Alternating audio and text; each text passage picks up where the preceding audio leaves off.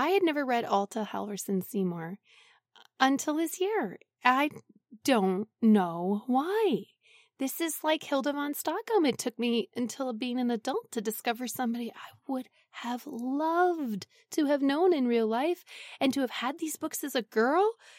They would have made a world of difference in my self confidence and my view of reality. I would have loved them. Hello, you are listening to the Plumfield Moms, and this is Plumfield in Person.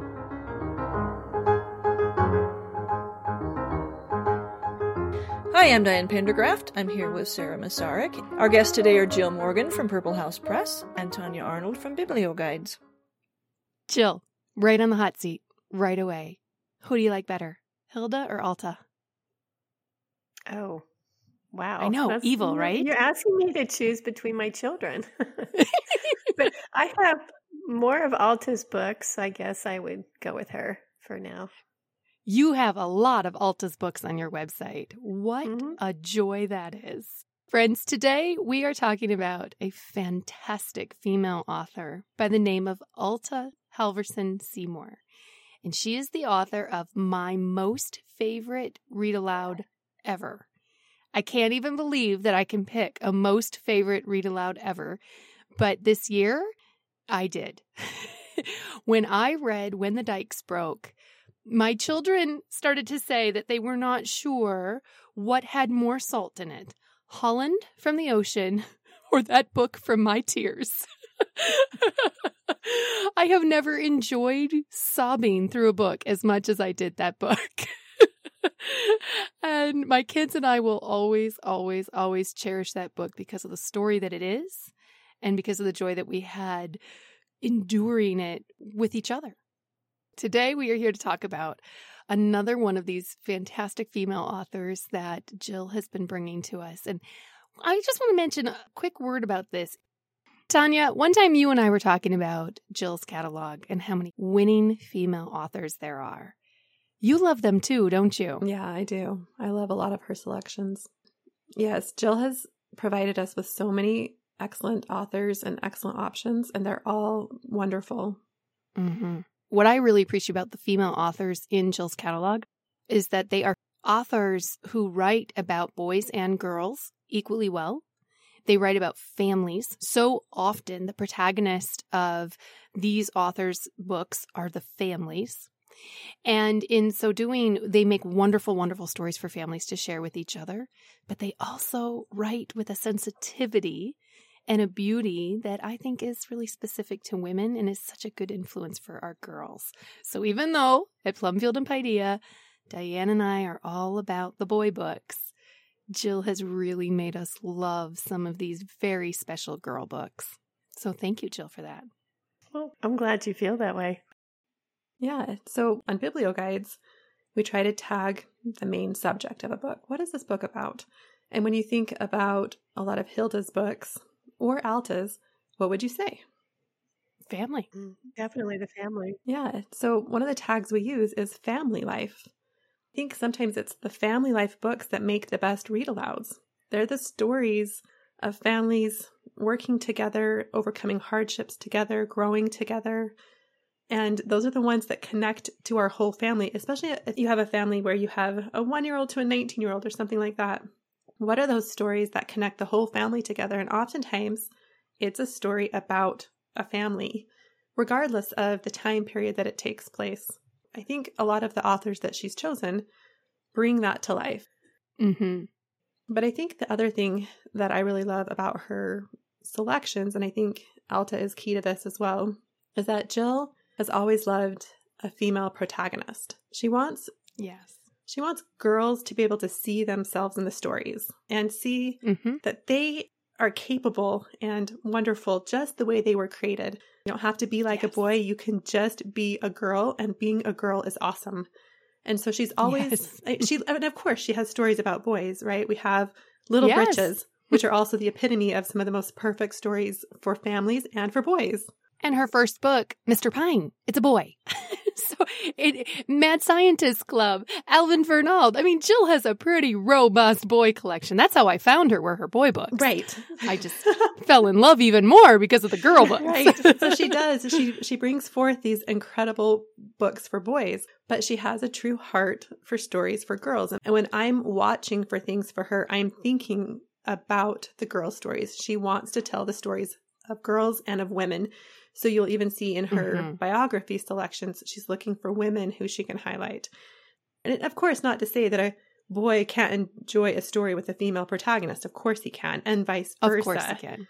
Right. Um, right. But sometimes you just want to be able to give your girl or your boy a story that's just where they are right now in their age and in their development. And it, it's fun to be able to do that. Well, and I think about how many, many, many boys love Anne of Green Gables because how could you not? Um, but Little Women is a little harder sell for boys. And so, as much as Alcott is one of my heroes, there are some pretty fantastic Alcott books for boys, like Under the Lilacs and Eight Cousins, Jack and Jill, just to name a few. But what I really am loving about the Alta books is that, unlike Montgomery and Alcott, her books, like Hilda's, are so much grounded in that domestic life that's being lived by a mother and a father and children in the home, and very often other family members as well. Whether it's a grandma for Christmas, and you have a grandpa who lives in the house and a grandma, I say grandma in quotes, who lives a, little ways away, or it is um, the day the dikes broke and you have other family members living there, or the Tangled Skein, where you have multi generations living in a home. It's a wonderful whole family landscape, and every voice in the story matters. I love that because not everybody identifies with every one of the characters in those stories. So, Jill, how did you discover Alta? Why did you decide to start printing some of her books, and which one was your first? The first one I discovered was A Grandmother for Christmas. And then, uh, and I read it and I loved it. Yes, it's so it. sweet. And then I realized, you know, looking at biblioguides, you can see that she wrote a whole series of books, um, Mhm. Christmas around the world. So I did many of those. Mhm. And and so since I liked those, I had to keep investigating on books that she wrote, and we did when the dikes broke. And I'm expecting a copy of uh, On the Edge of the Fjord to arrive here any day now because I want to add that to our collection also. Yay! So I have the Bethlehem Books version of On the Edge of the Fjord. Greta is reading it right now, and she keeps saying, I can't wait for Mrs. Morgan to do this one. I can't wait for her to do this one because she thinks that since you have since you're doing all things Alta, you need this one in your catalog. Well, I can't wait to read it. I've never read that one. She thinks you're going to love it. she says it's it's everything you love about Tangled Skein. Oh, interesting. Yeah, I bet I will. so you discovered Grandma for Christmas. Tell us about the process of getting Grandma for Christmas and making it come alive. Well, it's a really sweet story of a mm-hmm. family living in Norway in the late 1800s, and it's set just before Christmas, sometime in December. And you see that it takes them a number of weeks to prepare for Christmas. Like they Yes. have a bakehouse where several of the daughters just spend weeks there cooking. Yes. um, just, just it, it's just life. It's a different time, and it's so charming. And that's why I decided to do it. And it was one of those books where several of the illustrations were in full color. Most of them were in black and white. And a few of them, the black and white drawings, they had added like one color to it, either red, yellow, or blue. So, of Mm. course, I decided to make all of the black and white pictures use the red, yellow, and blue. And so it all kind of fits together. And I had a lot of fun working on that. So that was my big contribution to this new edition. And it's the 75th anniversary edition. I love that. Isn't that amazing? It Yeah, is. It's been around that long. And it used to be a very rare book a few years ago. you know, I am not really a Christmas book fan as a rule. It, they just something about there's them as a disconnect for me. Christmas books, not these books. Christmas books generally. Maybe it's because I'm from Wisconsin and here we sing when grandma got ran over by the reindeer. When I think of grandma and Christmas in the same sentence, I usually think it's kind of going to be something dumb um, or over the top, saccharine sweet, not what we get in this story. This story is, in my opinion, very powerful. It's very sweet, but not that, you know, kind of, ew, pucker your face sweet. It is sweet in all the right ways. And a special note if you have kids who like winter sports, there's ice fishing in this book, there's skiing in this book. And so that's really kind of fun. There's sledding that happens. And I just think about putting grandma on the sled get to get her to the farm. I loved that scene. So this book has such powerful themes for young children to be responsible, take responsibility, act nobly, act thoughtfully, do the right thing, and to take rebuke and to take disappointment kind of with a, you know, chin up and take them well and bite your tongue, be respectful and know your place, and to see how all these things contribute to good character, which bears its own sweet fruit. It is such a sweet story it's a Christmas story. It's also just a greatly inspiring story. I when I was reading it, my Jack came up the stairs and I said, "You need to read this one. There's ice fishing in it. You'll love it. But you need to read this one because you are going to love this one." This is the celebration of good kids doing good things even when it's hard. What I think is really interesting though, like what you're talking about a grandma for Christmas. I think we all felt that Jill fell in love with the story and then continued mm-hmm. to fall in love with Alta's books and continue to reprint them. I think a lot of that speaks to who Alta was as a person and mm. her background, so that she wrote stories that weren't overly sentimental, but all of those things that you just described, that list of things, we can find mm-hmm. in all mm-hmm. of her books. I haven't finished A Grandma for Christmas yet, but I did read On the Edge of the Fjord, which I adore. So I'm mm-hmm. so excited you're getting that one, Jill. And I read The Tangled Skein, which I just simply adored. So, I want to just share a few things about Alta for your listeners and just for you guys in case you haven't heard this about her. We had her featured as an author of the month, and Deanna Knoll, one of our team members at BiblioGuides, did a lot of extensive research and wrote a biographical sketch about Alta that's on the BiblioGuides website. So people can go there and read that. Obviously, we will link to that. So Deanna researched and wrote this biographical sketch about Alta, and I just want to quote a few things that Deanna wrote because I couldn't say this any better than what she said. Papa's store in Deer Park, Wisconsin, at the turn of the century, held a special fascination for Alta Halverson Seymour. In a curious mix of his native Norwegian and German, Papa often told jokes, gave advice, and shared stories as he fulfilled customers' orders of sugar, overalls, candy, calico, soap, eggs, and women's hats. Alta took all of this in, soon making up her own stories to entertain her younger brother and sister. Later, taking the saying, write what you know to heart, two of her first books featured Norway, her father's homeland. And because traveling was one of her favorite hobbies, she and her husband frequented European countries where many of her stories are set. Believing that a writer must have a deep knowledge of the topic in order to write something worthwhile, she carefully researched each detail so that she not only told a good story, but provided an informative aspect to each of her books. As writing was not only her profession, but her favorite activity, this quote from Miss Seymour sums it up quite nicely. Quote, Sometimes I write articles for adults, but I like best to write for boys and girls. Mm-hmm. so I just that's, I that's some that. snippets from her life. But she grew up yeah. with her father storytelling of his homeland and storytelling yeah. in his native tongue. And it was just a huge part of who she was. And then she storytells to her brothers and sisters. And so you can, I think, paint this picture of the family life that they had in Wisconsin growing up, and that she then brought that forward into her own writings. And I think that's why it just rings true and resonates even now, even though these books were published in the 40s and 50s, it still mm-hmm. has such an impact now and why you can read it and just fall in love with the story. And what I love is that Jill took these stories and then just they're you know they're, they're the stories on the inside, but then she gave them these beautiful new covers. Like she just repackaged Yes. them for a new generation. I love that. So I want to ask Jill about the covers, but before I do, I just want to make one comment about Deanna's writing there. I did not realize that Alta's father owned a grocery store.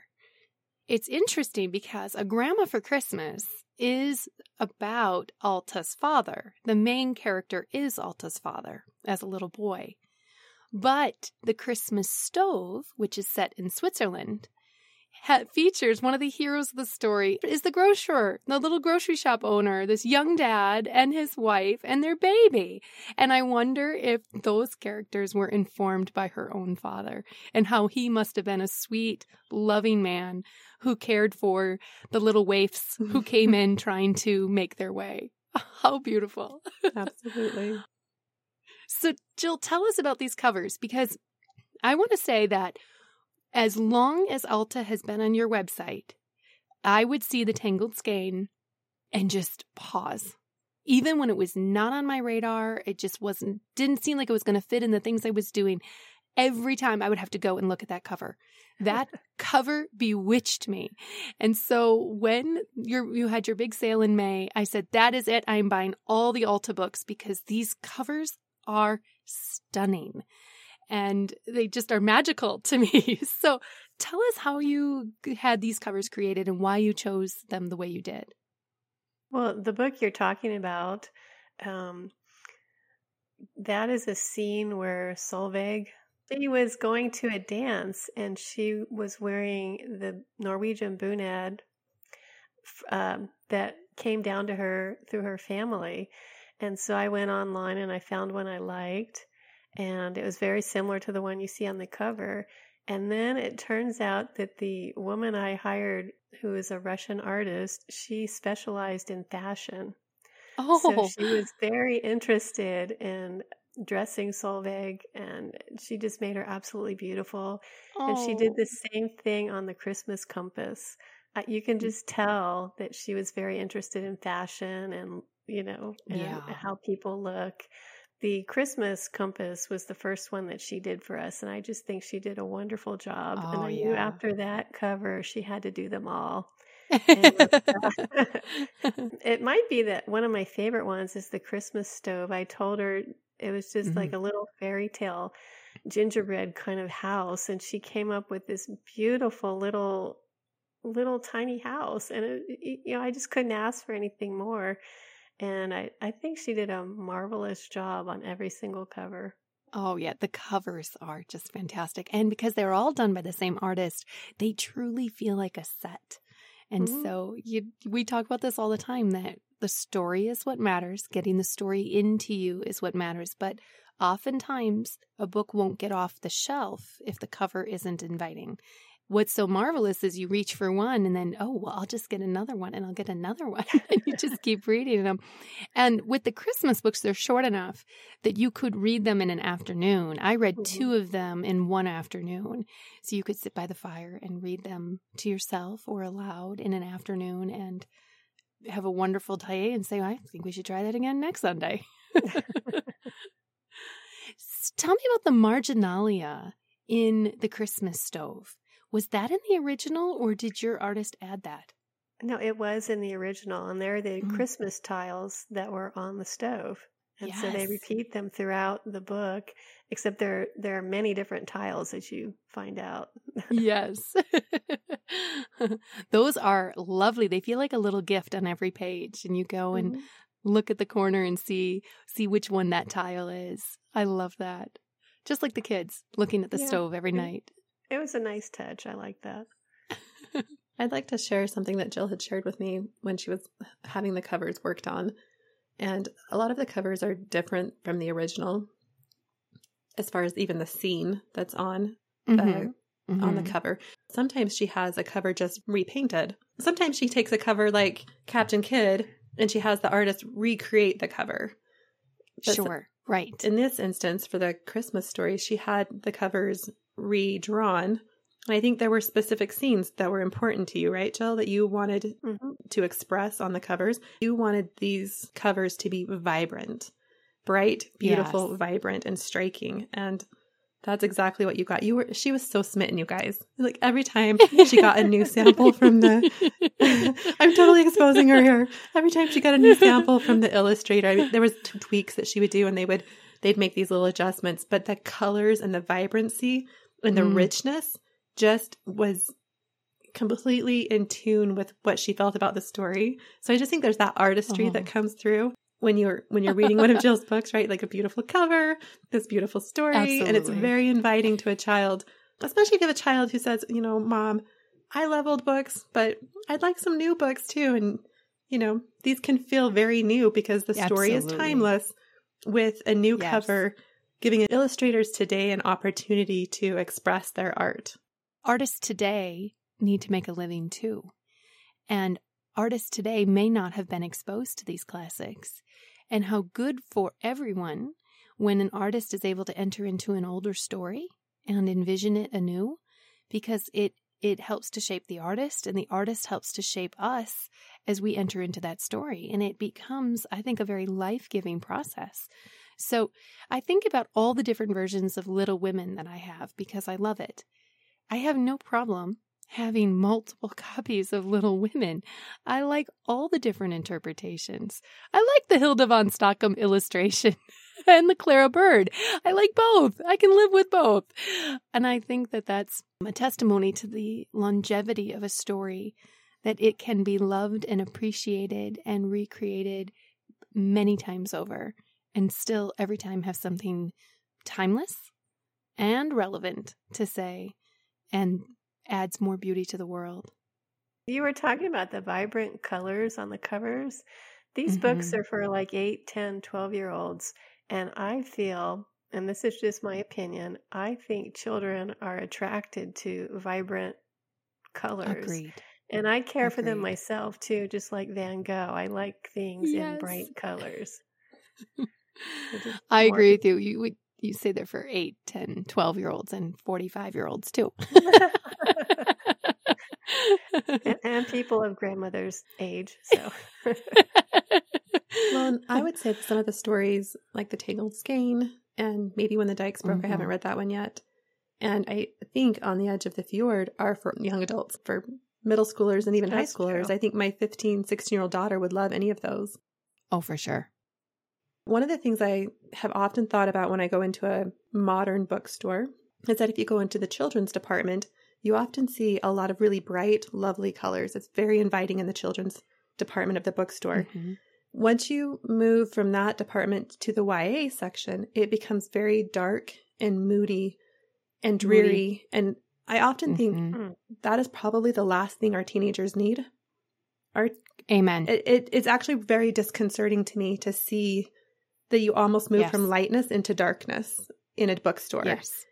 And it's overwhelmingly dark. And I get that there's some reason, you know, I love black actually as a color. It's one of my favorite Mhm. colors or non colors, I guess.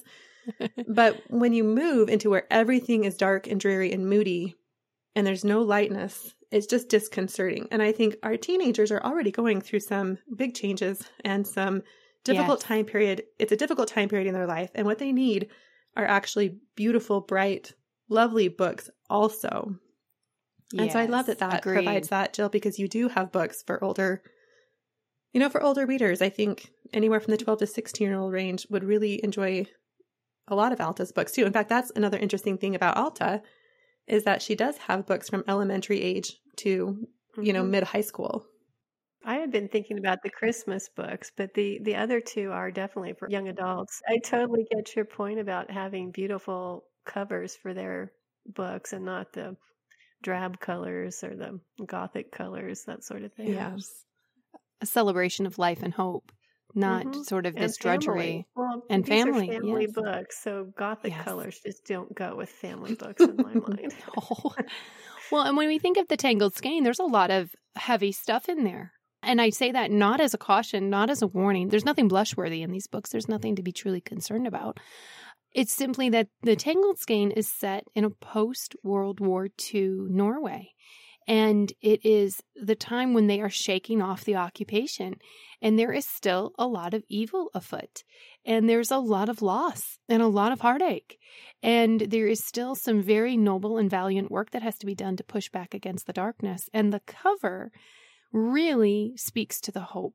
And it's beautiful because the, the costume that she's wearing is this, as you said, this family costume that's handed down as traditional dress. So it is an honoring of the past while also pointing to the future with hope and joy and festivity and lightness versus the dark drab time that they lived in under the Nazi regime. One of the central themes is that all the property was stolen from these people, all of their belongings, their costumes, their candlesticks, their silver, their china, everything was taken, everything was appropriated by the Nazis. And of course, we find some of it. Some of it comes back in an interesting way or two. And this points to that. I think that's wonderful. So, for our listeners, the Tangled Skein, I've done it uh, as a read aloud in our homeschool with my 11 and 13 year olds.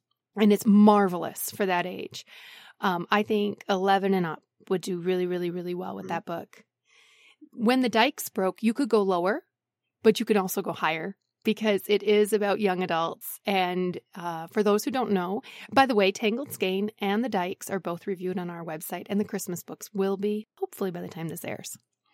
In The Dikes, it's a true story about what happened during the great uh, flood of Holland when the dikes actually failed. Many, many, many of the dikes failed right after World War II.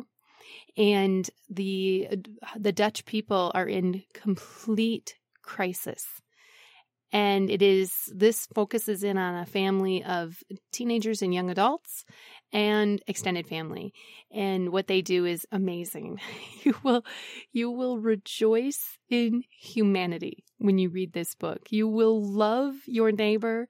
You will love what people are willing to do for each other. You will be cheering and applauding the whole time.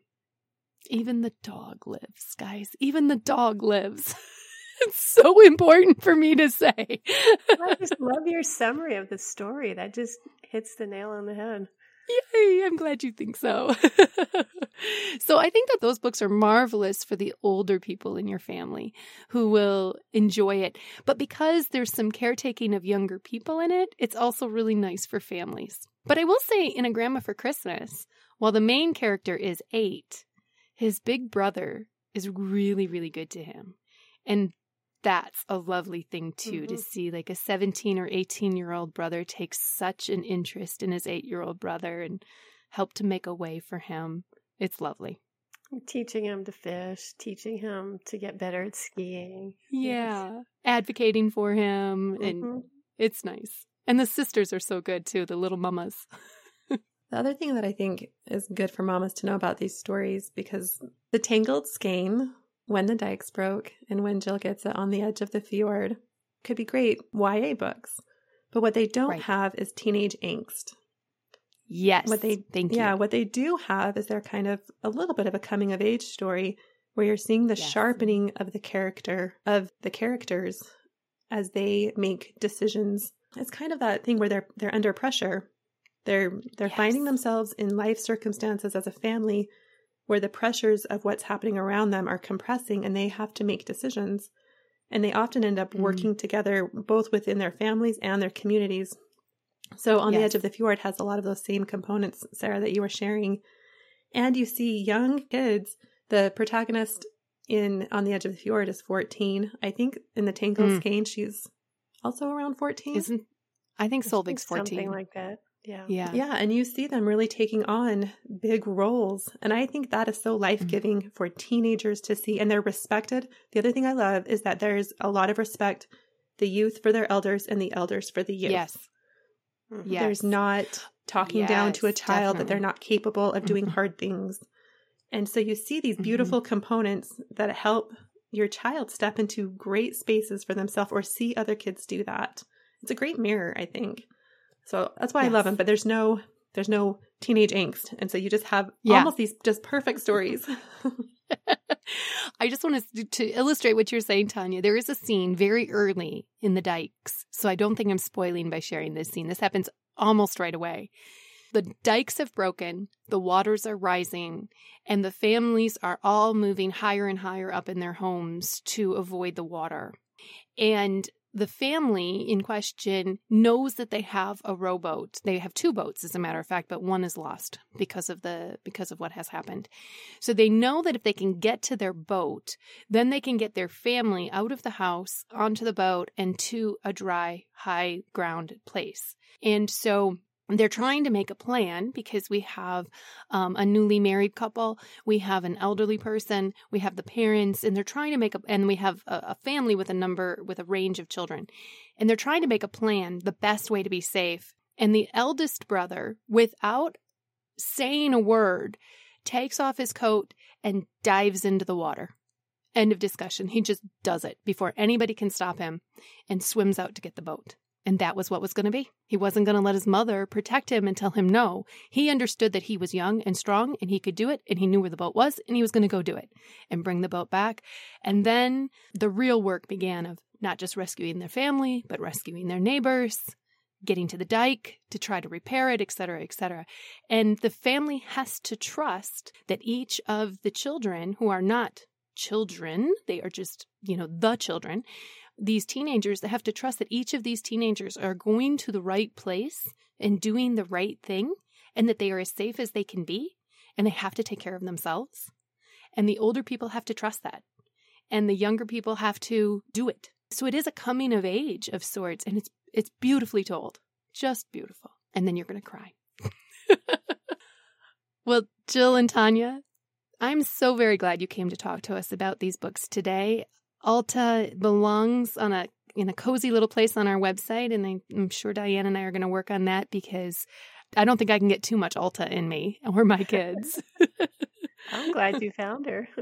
Thank you for letting me find her.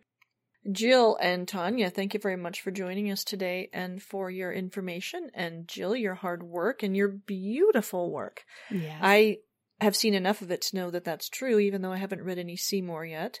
And I've read enough of Sarah's um, reviews to know that I need to read the books. so eh, thanks for giving me a push. well, thanks for having us on here and for talking about Alta's books so that more people will be aware of them. Yeah, and I'm always glad to come and share what I know about things. I like to just support Jill the best I can, and I'm always incredibly grateful for what she brings back. And then I'm always in awe of how awesome it is once I have it in my hand. Oh, for sure. oh, yeah. oh, geez, you're embarrassing me. Ladies, this is, as always, a gift. I am very grateful for the gift specifically of Alta, but Jill, I really do appreciate the fact that you take such loving care of these beautiful authors. I think that they are living their best life in your versions of their mm. books. So thank wow, you. That's like the highest compliment. thank you. I mean it. I mean it. So, friends, please do check out the show notes for this episode. We will have links to a number of things for you. There are some really fascinating bits and pieces that support your understanding of when the dikes broke that Jill has pulled together. So we'll be able to link to those. We'll be able to link to our reviews. Of course, we will link to Deanna's biographical sketch of Alta at the Biblioguides website and some other things. So head over to our website, check out the show notes, and uh, if you know somebody else who might need a little Alta in their lives, go ahead and share this with them. Instagram.